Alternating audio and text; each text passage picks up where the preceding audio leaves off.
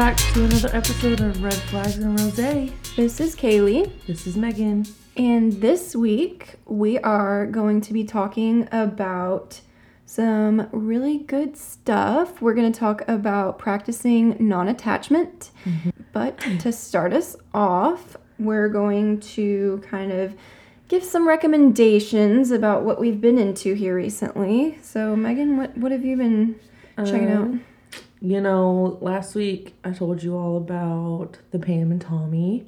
Mm-hmm. Definitely check that out. Um, another thing that I watched, which actually I just finished, was The Sex in the City, the new one on HBO Max. I heard that was awful.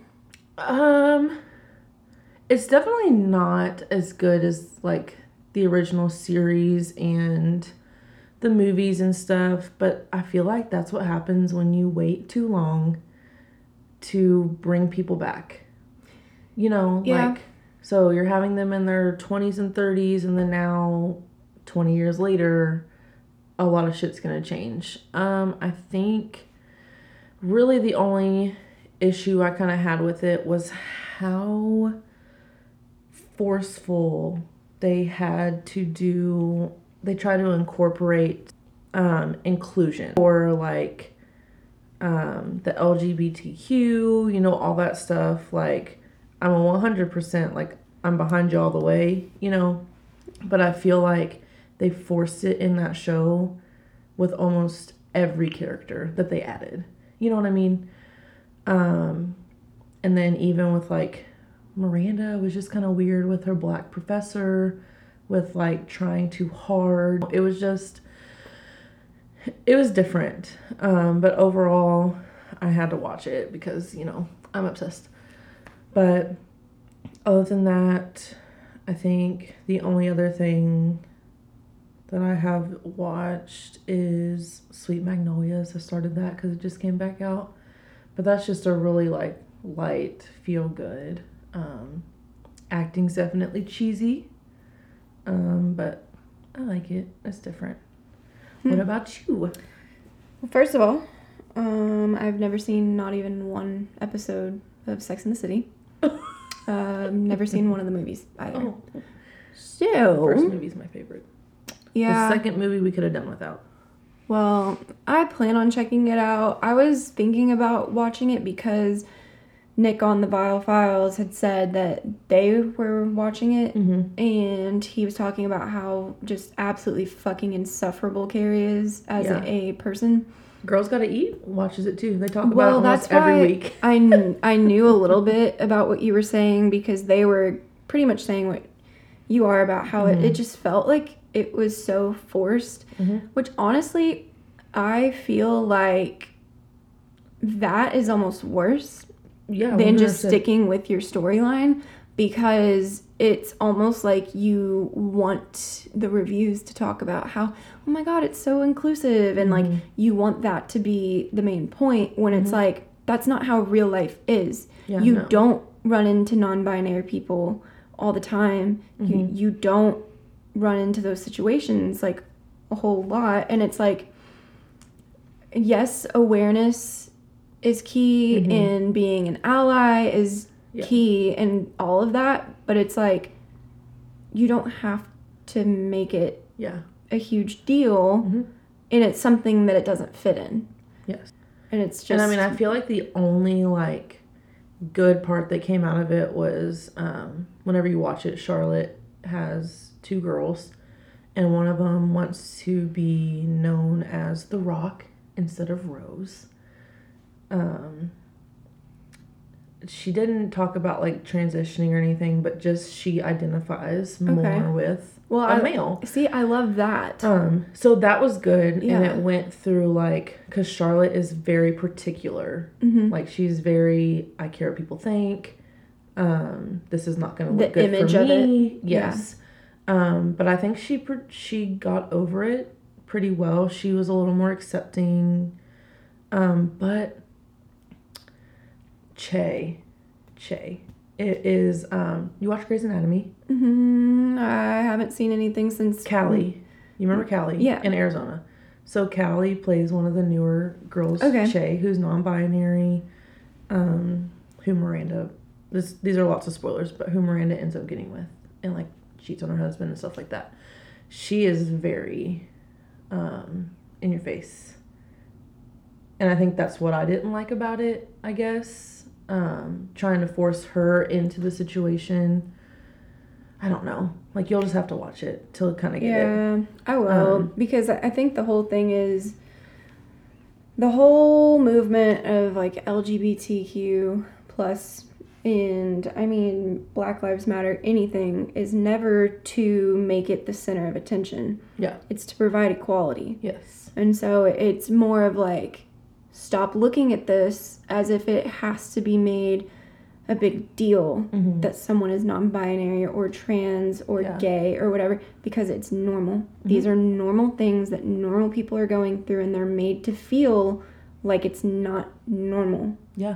to be different. Yeah. And it's not even different. It's just the way that people have felt for centuries is finally labeled Mm-hmm. and they're able to have some sort of normalcy and feel accepted. Yeah. And I believe that if it fits the storyline of the show, cool. I do think that that's great that her child, they kind of show even someone who's so particular can be accepting Mm-hmm. because that shows people like kind of a model for parents that are Mhm. going through it like okay like Yeah. i see this happening Um.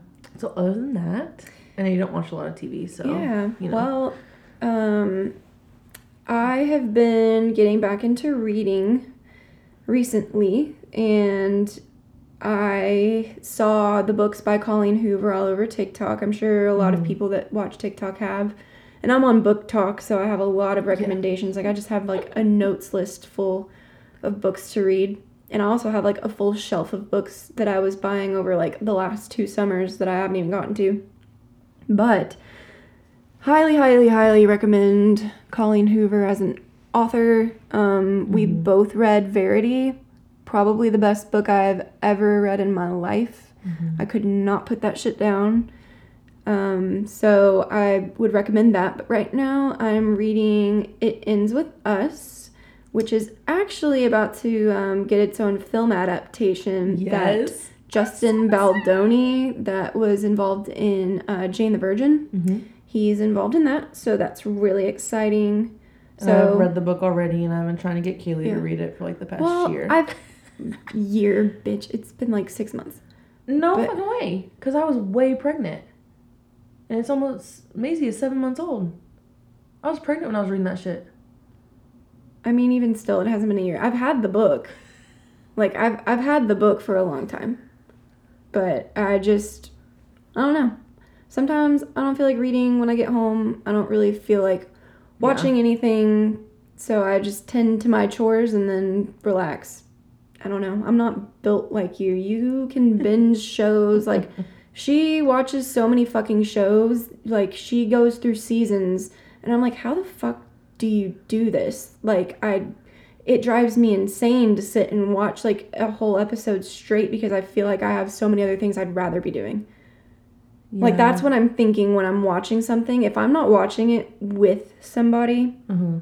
I'm like, I would so much rather be like somewhere else, like doing something else, unless the show is that good. And it's very hard for me to find something that keeps me interested. But I like maybe. TV. Yeah, I I don't. I don't. I like reading more, but it's hard for me to find a book Yeah. that I really, really like.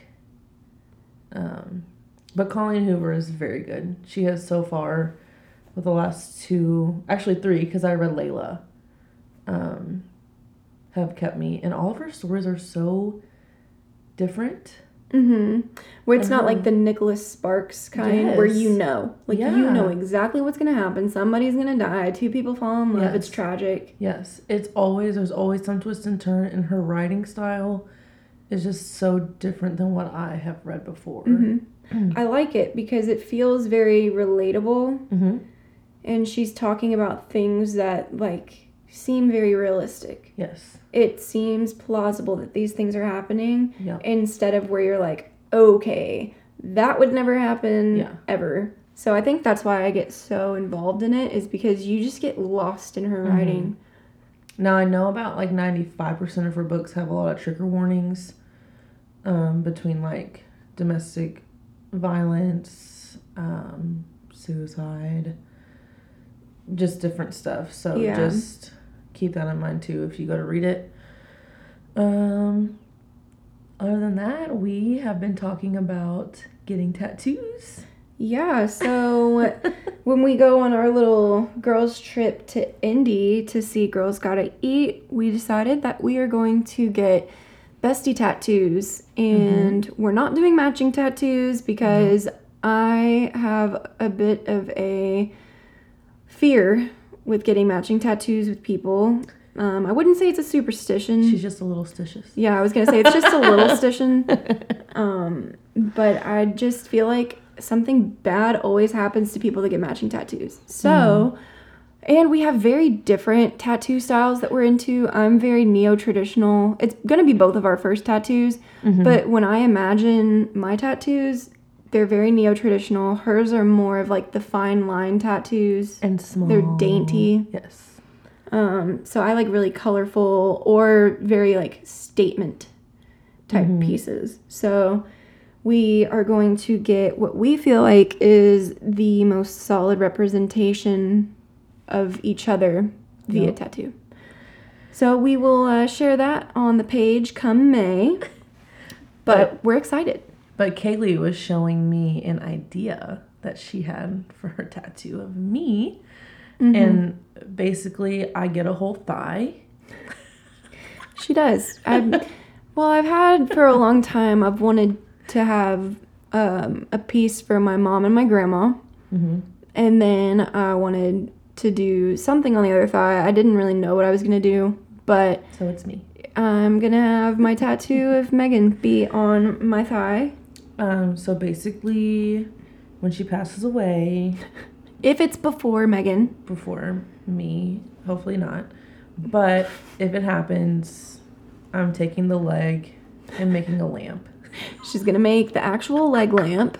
Um, from a Christmas story. yeah, And those of you that don't know, I actually do have a nightlight for Christmas time of the leg lamp. She is a Christmas freak, so it, it doesn't surprise anybody that knows her to know that. But um, I haven't seen a Christmas story. What?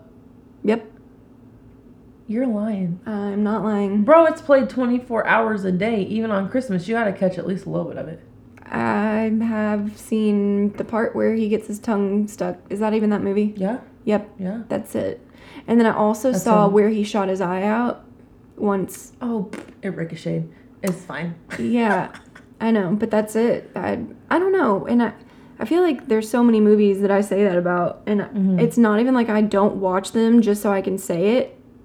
If you know me, you know I just don't Yeah. watch shit. I don't know why I'm this way. I think it's definitely one that you could watch once and be fine. Yeah, Like, I don't think it needs to be, be played 24 hours a day. yeah. Um, but I think there's just too many, that and Christmas vacation. There's just too many Christmas, well, I love like, Christmas vacation. I know you love Christmas vacation. That's our so family's thing. We watched that probably two to three times every Christmas season growing up. Yeah. That and then Mr. Bean, his holiday special. See, I've never seen that.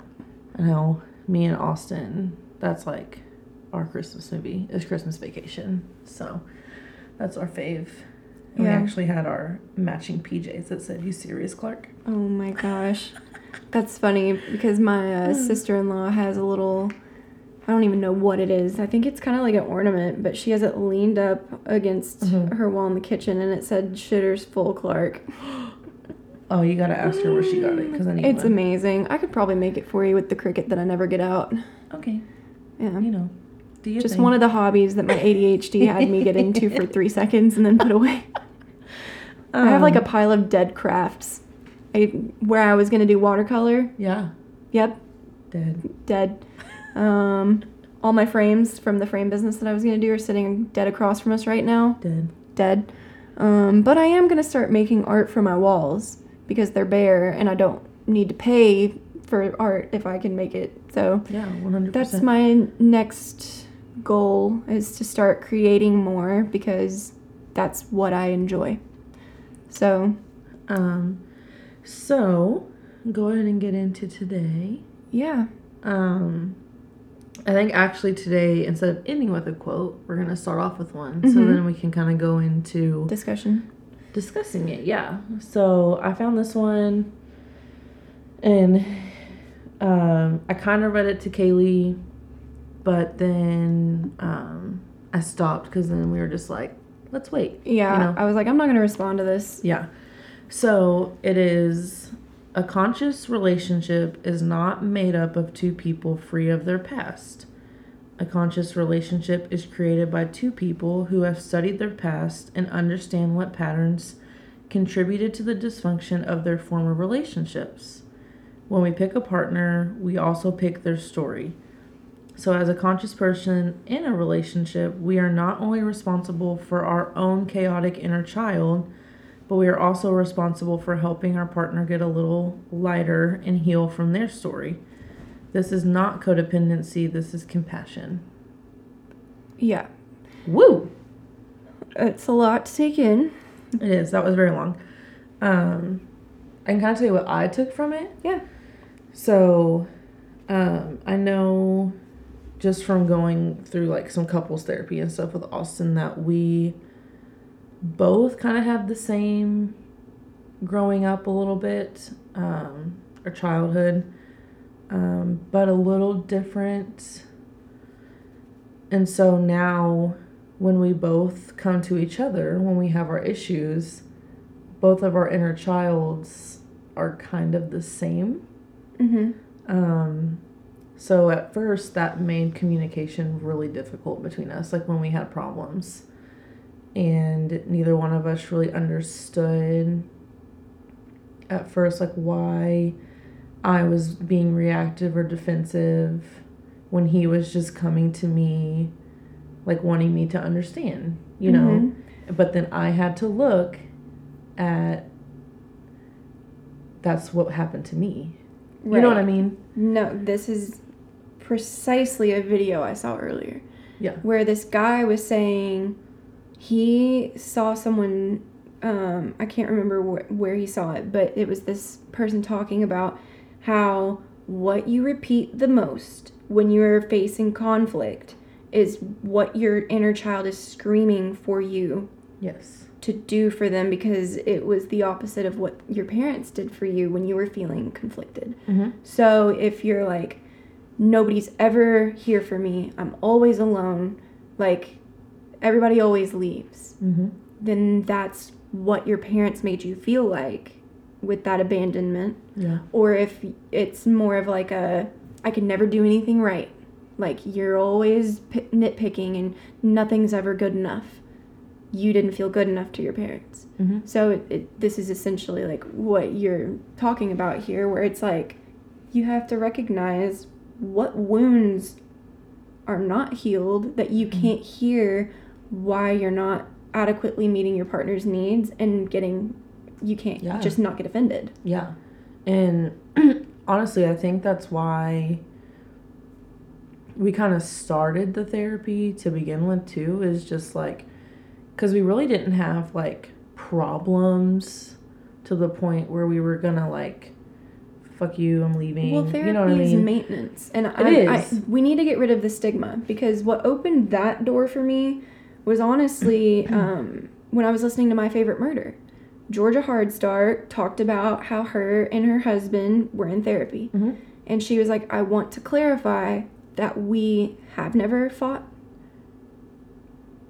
but we are in therapy because we had like I have a very fucked up relationship Mhm. with my parents and he's got his own shit and we want to know how to communicate with each other properly. Exactly. Yeah. And that removed the stigma for me like that. yes. Because I never felt, you know, that way about individual therapy, but Yeah. I always thought about marriage counseling as you have issues.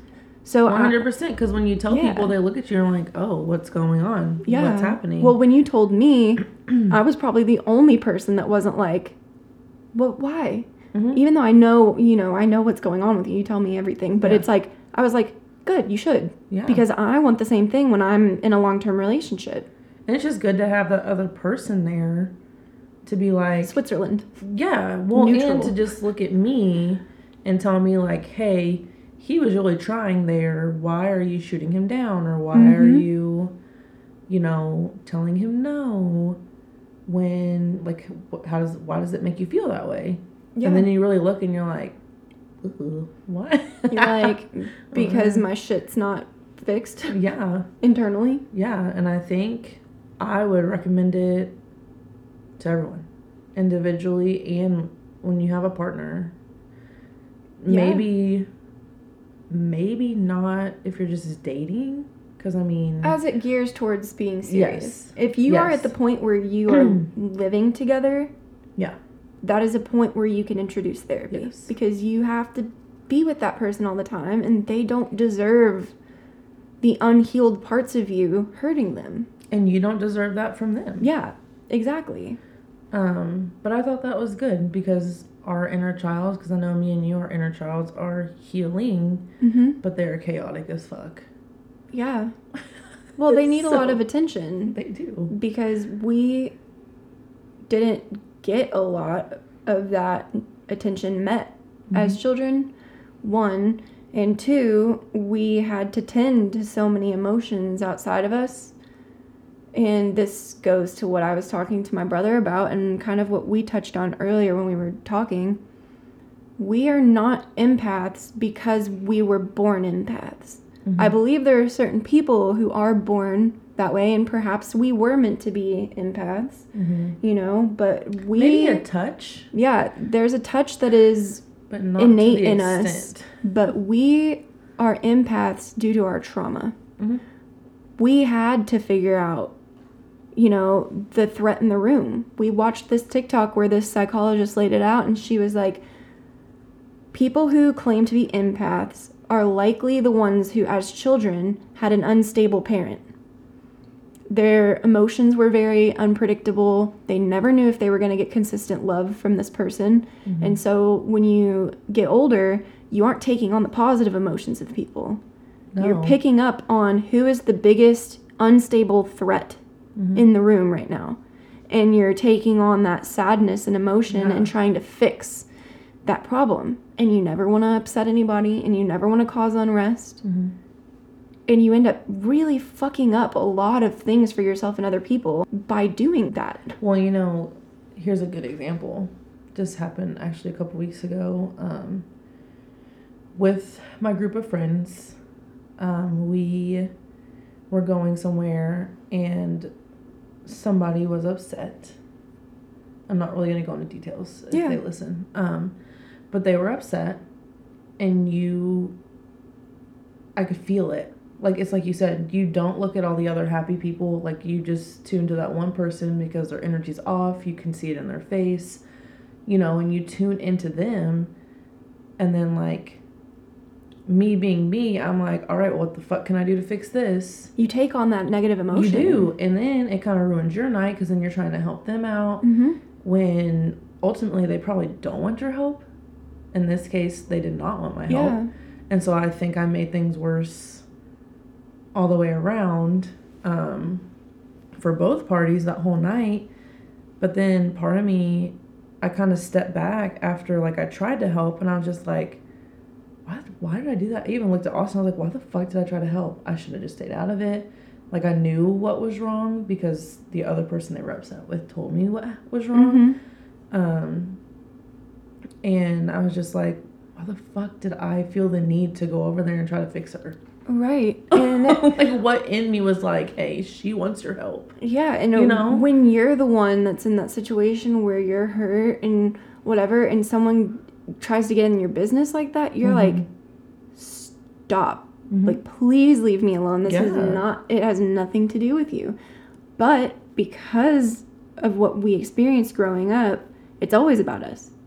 We internalize where it's like, you know, it took me so long to break that thought process. Mhm. Where if the tone is off in text, or if you know- I'm not the only one. yeah, absolutely not.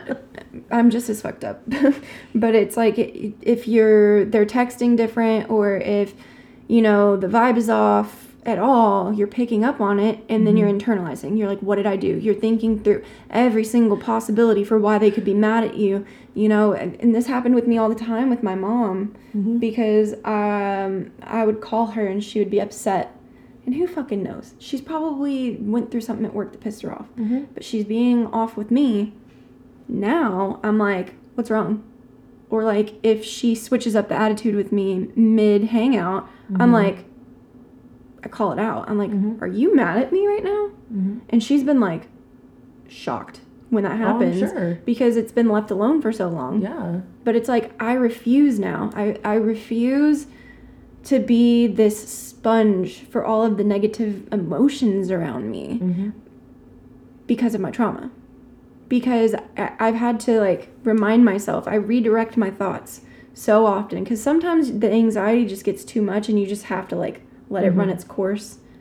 But when I can reroute my thoughts, it's like, oh, I wonder if they're mad at me. Mm-hmm. I remind myself until it is spoken out loud and they tell me there's an issue with me, it is not my responsibility to figure out. It's not, and half the time they won't have the balls to fucking come to you anyway. First of all, they won't have the balls to say it and they'll get over it. Or two, it was never about you in the first place. And Yeah. that's most of the time because when you think about it, how fucking often are you thinking about the person that's right next to you at work? You know? Like, Not. you're not, the anger or whatever has nothing to do with the people that are directly around you most of the time. Mhm. It's what's going on up here in your head. You're replaying situations, you're going through XYZ. For me, my biggest downfall is playing out entire situations in my head hurting yourself. that don't even exist. They're not even an option.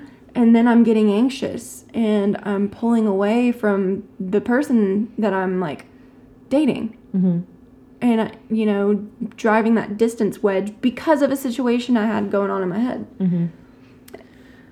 Yeah, I do the same thing. I know. Yeah.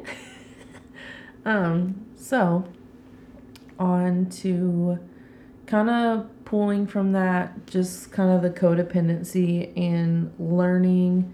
Because I think we're both in the mix of it right now, learning how to detach ourselves as individuals Yeah. from other people. And that's not even with a partner, that's just Anybody. anybody in your life. Yeah, and I mean, practicing non attachment Yes.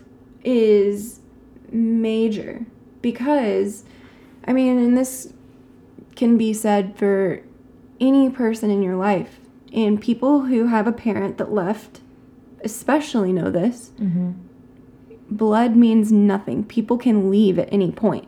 Mm-hmm. if and you can't really take offense to certain things like uh, friends deciding that you no longer are a good fit for their life because at some point you might decide the same thing and mm-hmm. then you know that's toxic for someone to be like no like i deserve a spot in your life because no you mm-hmm. fucking don't you don't you have no Oh, I have the best thing for that. yeah, you have zero guarantee of being in someone's life. So, Yeah. recognizing that you yourself can mm-hmm. survive any situation and any one person leaving you, including your husband, including your mother, brother, father, doesn't matter because I mean, even if they don't leave you by choice, one day they are physically going to by dying Mm-hmm. and you're going to make it regardless. But you do have the perfect video Um, reference. This said, um, I only have an allotted amount of energy for even myself, and not everyone deserves access to it. Um, my heart is not something that I give, it is a house that I will invite people into. Yeah. And that hit deep because that's hard. That's something I'm learning. Like, not everyone deserves Access. to get you. Yeah, they don't. Mhm. And my favorite thing to do is to revoke access Mhm. when it's abused. Mhm. Because that's like um, this guy that I was talking to um, in November. I was really, this was the most stern I've ever been with my boundaries, Mhm. where he kept faltering on his word. He would say that he wanted to do this. He was going to invite me somewhere. He's like, What are you doing tonight? And then when I tell him, didn't make plans. Mm-hmm. And then he just was not meeting my standards. And I'm telling him, like, I'm not making last minute plans with you. Yeah. Like, these are my boundaries. And he would be like, Oh, come on, like, let's hang out tonight. Gaslight the shit out of you, bro. Yeah, he's like, well, let's just hang out tonight because I know you have time tonight, and like, you know, just mess up your sleep schedule just for tonight. And I'm like, no, mm-hmm. my sleep schedule is my sleep schedule because I know if I don't have that, I will be anxious. I will not eat properly. Mm-hmm. It will affect my sleep the rest of the week. It will mm-hmm. affect my work. Yeah. It I will be throwing everything off. And also what message does that send to you if I will I'm willing to uproot do that. I will Mm-hmm. uproot my whole day to make sure that you have access to me. Yeah. No. I think just to play like devil's advocate a little bit in that kind of situation, like with time, I think there's some things to be flexible with, Absolutely. like, you know, a dinner here, you know, not with like dates or teaching people how to treat you. Well, but even just- with dates, I can get it sometimes where you're like, Yeah. oh, you're free.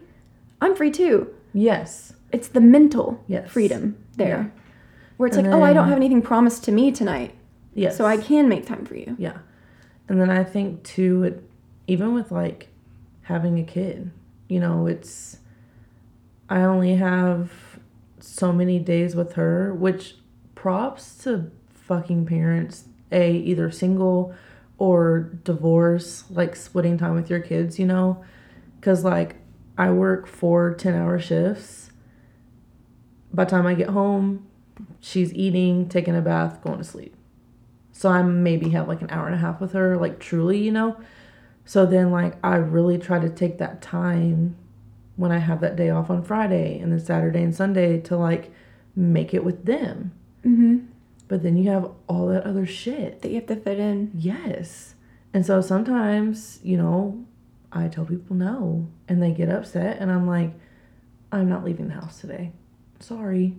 You know, or Yeah. I have this planned. I'm sorry. And people get pissed. I've gotten mad when people don't change their plans for me. I mean, I'm not innocent of it. But then I sit back and I realize like they probably had a busy ass week.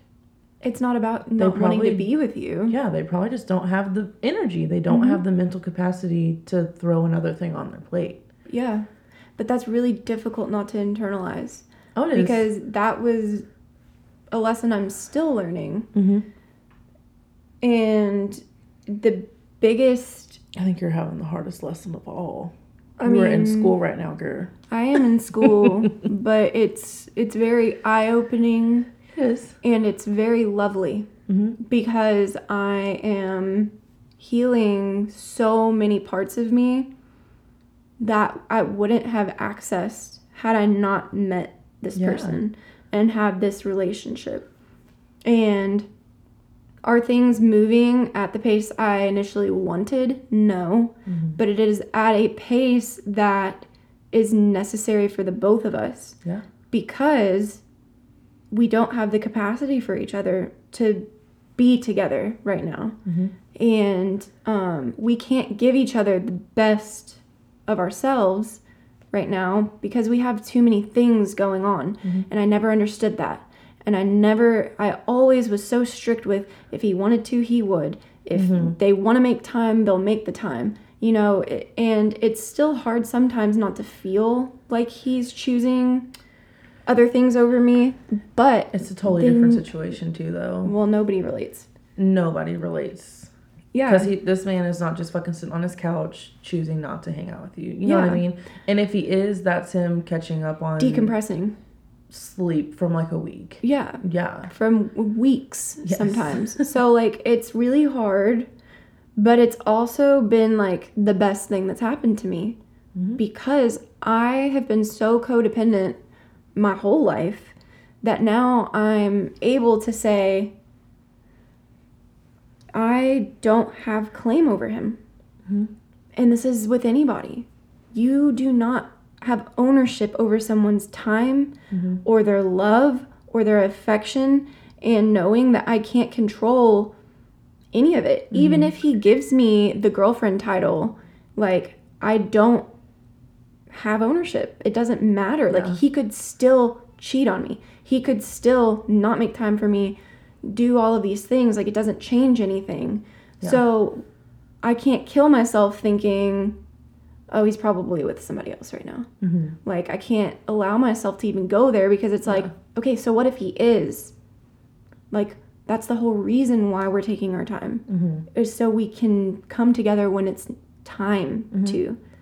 And So when I was when you were talking to me about this a couple days ago, when you like came to the realization, I actually went home and told Austin kind of what you said about like the separation. Me and Austin are not getting separated, but Yeah. just like the separation of doing your own individual thing actually makes you miss each other. yeah, Um, so like I went home and told him, and I think I mentioned this in like the first couple episodes that we are also working on detaching from each other, not even like just me from him, but just like finding our own thing again on our own. creating your own life outside Yeah. of the relationship. Yes. Like you're still completely attached, yeah. but in a healthy Yes. way. And I think everyone should be that way because it's only been like two weeks that we've kind of been doing it. And like before, I would get so pissed. This is actually one thing we talked about in therapy too. Like, I would get so pissed when he would choose to go to the gym Mm-hmm. instead of like that allotted hour and a half could have been to hang out with me and Maisie. Yeah. You know what I mean? And so I used to get so mad. But then I was just like, why am I getting mad that he wants to be healthy and go to the gym? Like, why this am is I the acting thing this he's way? doing for himself. Yeah, like that's what he wants to do. Yeah. Let him do it. Like we have our whole fucking life. Exactly. Like you have your whole life together, Mm-hmm. so you need to live outside of each other Yes. and chase those goals Mhm. together, but separately. Yeah. It's like you have the same end goal, but on the way, it's kind of like having a little side mission Yeah. that you're completing where you're you have your own happiness and then you're so excited to spend that time together because you're intentional about making that time Yes. together. and And, it's so nice. on top of that, we actually both come home and we have something new to talk about. hmm That's not just about our boring all day at work, or Yeah. because we know that story. Right. I know what he does. He knows what I do. Yeah. unless there's some drama or something that happens I can come home. But you know, That's the best thing in the world. And I hated this at first. Not texting all day. yeah. Oh my God. like, he hates me. yeah. We're I mean, married, but he hates me. at first, I mean, for real. But at, at first, like when um, me and this guy, I should probably give him like a nickname instead of saying this guy every time or someone I'm talking to. But when we first started talking, we were texting all the time, we were obsessed, whatever. It's the initial connection. The honeymoon stage. Exactly. and then lots of shit happened. Fast forward to now, and we were talking less, and I was just, I was not okay with it. I'm mm-hmm. like, okay, if he's not texting me all the time, then like, what is he doing? Yeah. But then we had some deep conversations about like what life is actually like for him, and we're like, okay, why am I sitting here and why do I, when I am not where I want to be, I'm not doing the things that I want to do, why am I sitting here upset that he's not mm-hmm. texting me back and waiting for him to mm-hmm. reach out to me when I have plenty of shit to get done? Yeah. And so I started to use him being so busy and motivated to get his goals met to motivate me and get my goals met. Mm-hmm. And now it's like we have things to talk about when we're texting because it's not mundane. We actually want to catch up on things. Like it it is so much better Yeah. and more fruitful conversation and you look forward to talking Mm-hmm. Instead of just running out of shit to say Yeah. and just a little text back and forth all day. And it's so much better. But I mean, it goes with the non attachment thing where it's having that separate life. But it reminded me of this video that I saw um, on TikTok where the text on the video said, When you used to cling so tightly to people and experiences and moments where you thought you were experiencing love, But now you realize that you were just experiencing yourself, and that's why you felt so much love. Now you know that love is what you are. It can never leave because it never came from anywhere outside of you. Mm-hmm. And I think that's a huge realization that when it hit me, healed so many different parts of me Mm-hmm. because I started to realize, holy shit, my whole life I have been looking for love outside of me from people, validation, affirmation from people. 100%. I needed to hear it from them because I was never taught that I am love. Yeah. I was never happy or fulfilled Yeah. until I realized I am Yeah. the source of all of the positive and all Mm-hmm. of the negative emotion. But I think also on top of like you being your own hype person and like Mm-hmm.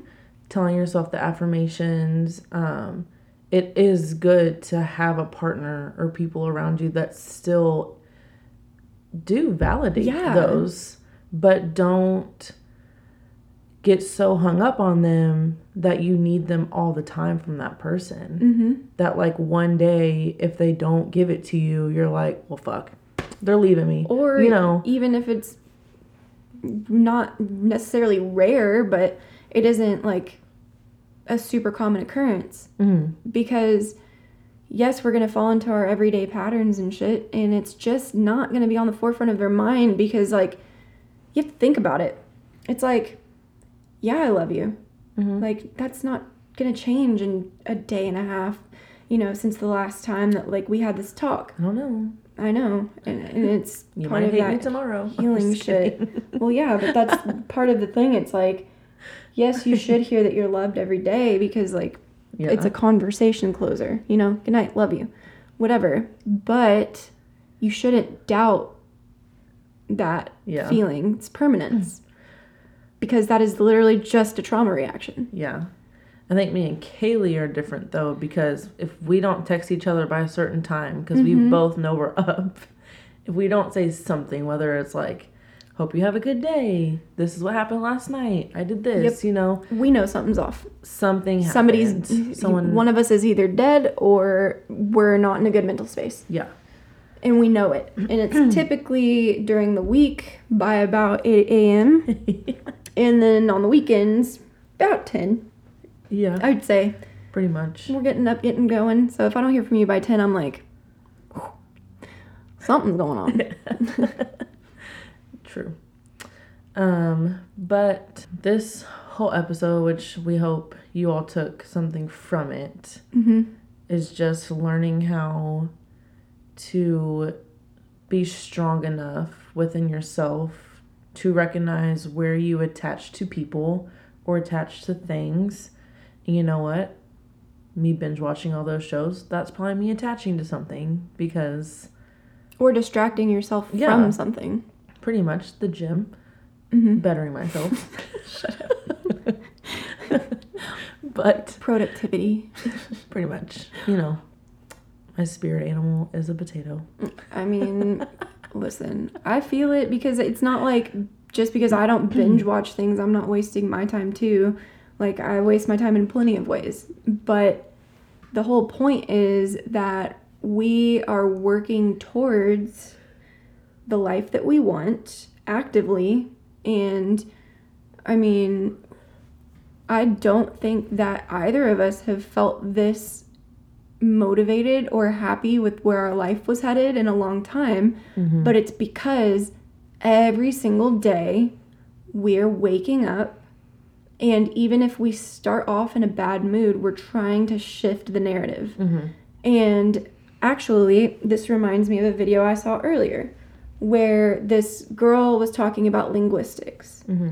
and how in English language we say I feel. Yes. Uh. And so we say, I feel like this is never going to happen for me. I feel like I'm always being treated this way. I feel, I feel, I feel. Mm-hmm. Where it's like you're saying it's a feeling, and it's not a feeling at all.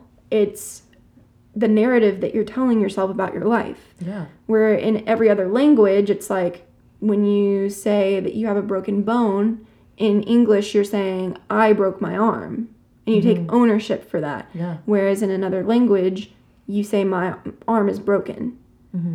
And it's saying, you know, that's the narrative. That's what happened. You didn't purposefully break your arm. I mean, I'm sure there's some people that have purposefully done shit. I wanted a cast when I was little. I was thinking about that shit. I was like plotting. How can I break How something? can I break my leg? But uh, that's Newsflash. Did that. Yeah, you don't did. want it.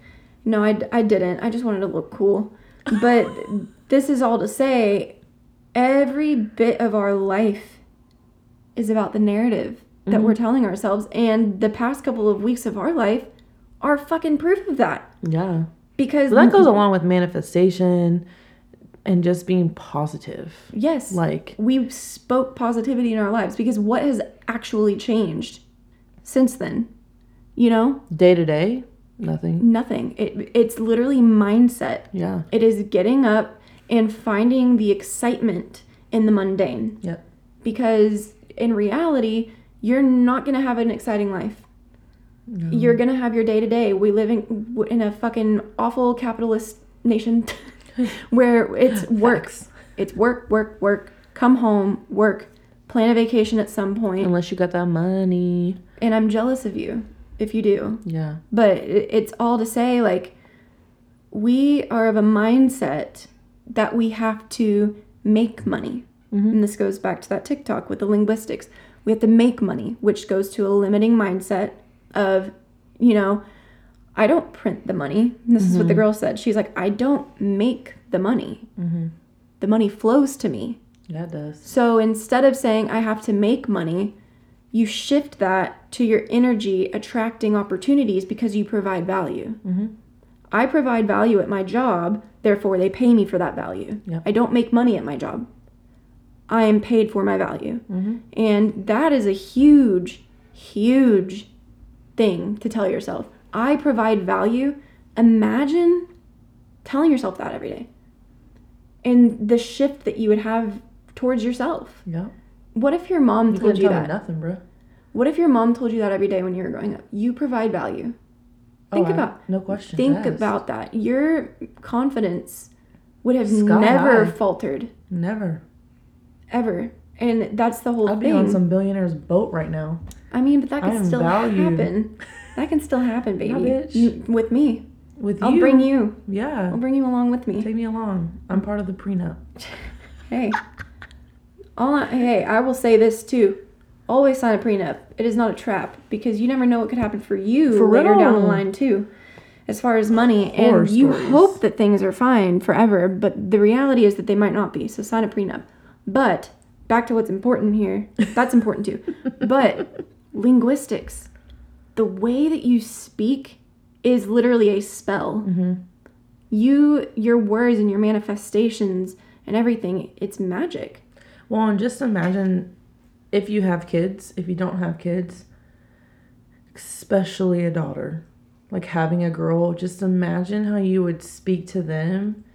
Because I tell Maisie I stole it from the help, but mm-hmm. I literally You're tell her. kind, you are smart, you are. I don't even say it like that. I say you is because that's how she says it. You is kind, you is smart, you is important. I tell her that every day.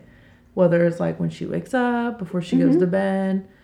And obviously she's not going to remember it right now. But if you do it every day, instilling something in her. yes. and that's Talk to yourself enough. that way. But that is exactly like the video that I made on my TikTok personal account. You and I cried so hard when I initially read that poem. But treating yourself like you would your daughter, Mhm. or even just thinking about it being your inner child, the parent that your inner child did not have, washing her hair, brushing her teeth, flossing, you wouldn't allow your daughter to go two, three, four days without brushing her teeth, washing her hair, washing her body, talking to herself positively. Imagine looking at a photo of you as a child in saying, You're so stupid. I can't believe you would do this. Like, why would you put yourself in this situation? You know, and, thinking about how just negative we speak to ourselves sometimes. Like, I hate your body. Think about that. Guilty. I know. and think about looking at eight year old you Yeah. and just being yeah. like, I hate, I hate your body. Mhm. I hate everything that you provide. You can't, you cannot tell a child those things. no, So why the fuck would you say that to yourself? it's what we're taught. It's what we learned. Exactly. I mean, you hear adults talking so negatively about themselves over and over in front of you, and you mm-hmm. just think that's what it is. Yeah. You know, like you blame yourself for the things that happen. And it's like, it has to stop somewhere. You stop the generational trauma, Yeah. and you don't let your children see you speak negatively of yourself, That's and me. you have to let your inner child feel like it is worth something Yeah. instead of being just that little kid that is uh, feels like it's the biggest weight on their parents' shoulders. Mm-hmm. I mean, you stole it right out of my manifestation journal. Literally, my list. I was like, I'm gonna break the generational curse. Is what I called it. Mm-hmm. It is Um, talking to yourself that way is a curse. it is. Well, it's with anything. Whether it's the way you talk to yourself, how you handle money. I said I'm gonna be the first Oh my God, money. millionaire in my family. Whether it's when I'm older or now, I don't know when it's gonna happen, but I know it's gonna happen. Mm-hmm. You know, I'm gonna be there for my kids no matter what. Not to say my parents weren't there for me because they were when they could be. But it felt be. conditional though. it did. The thing is, even if they never straight up told you their love was conditional, it felt conditional and transactional sometimes. Mhm. Like, okay, I'm a good kid. I make straight A's. I'm a good worker. Mm-hmm. Therefore, I've earned your love. Mhm. It never felt like it was just given freely. No. And that's And fucked. that and that money paid for sports rubbed in the face. That was me rubbing my hands together. I see, I never had that issue because I didn't play sports. I was a lazy piece of shit. I get it. That's just but expensive. it's it but the thing is it's like you signed up hmm for all of this when you had a child Yeah. And of course if they make it into the fucking nba or play for the olympic women's volleyball team or whatever the fuck you're gonna be the oh my god i can't believe my child is this good and makes all this money and you know you're gonna want a piece of that pie. Hmm you can't rub it in their fucking face No. when you're paying for their training and the new cleats or the new tennis racket. No, because that shit is not cheap, bro. It's not, but that is when you are a parent, you want the best for your child. And what do you want your fucking 11 year old child to do? Go get a job? Literally. Like, if you want them to succeed and they're good at something, invest in that shit so then you don't have to work a day in your life later because you are a proper parent. Mm-hmm. And that's the whole thing. If you are a proper parent that takes care of your child's emotional needs, you won't have to worry. Once your health is failing, or if your spouse dies early, or anything, because they're gonna fucking make sure that you are taken care of for the rest of your life for taking care of them. Yeah, but I don't know if I want to do that to my. It depends on the situation. I don't know if I could put my kids through that. Like if I, just from seeing, um, my grandma, how j- just deteriorated, Yeah. and it was only left, kind of on one of the siblings. Um, it's fucking hard. I don't know if I, I'd be like, get me a nurse, get me something to where it's not on you. Well, I get that, but I, You know? I'm not saying that. I'm not saying it's gonna fall No, no, on no, no, them no. solely. I know. I'm saying they will make sure that you have the proper Yeah. attention. But that's it for this episode, I think. Yeah. Just practice non attachment and cultivate your independence outside of your relationships. It'll take time. Be patient with yourself. It's not going to happen overnight. It won't happen over a month. No. But you will feel, just like I said earlier, just within like the two weeks, you can feel the difference. You can start seeing the difference. And Um, uh, here's a huge thing that I'll leave you all with. When you start a new lifestyle, it is going to be hard. mhm. It's going to be hard to create those new habits. And there are nights that you're not going to want to wash your face. There's nights that you're going to want to go to sleep with your contacts in or not brushing your teeth or whatever. Not going to the gym, doesn't matter what it is. Mm-hmm. But you have to remind yourself how much better you feel when you take care of you. Yep. And that is the only thing that's going to change where you're at. Is sticking with those habits and doing the things that you know are going to help the future you. Yep. Because the only thing that's going to happen is backsliding into where you were or worse if you stop taking care of yourself. Yep. So, on that note, Keep make it a trucking. great week, and we will see you all next Tuesday.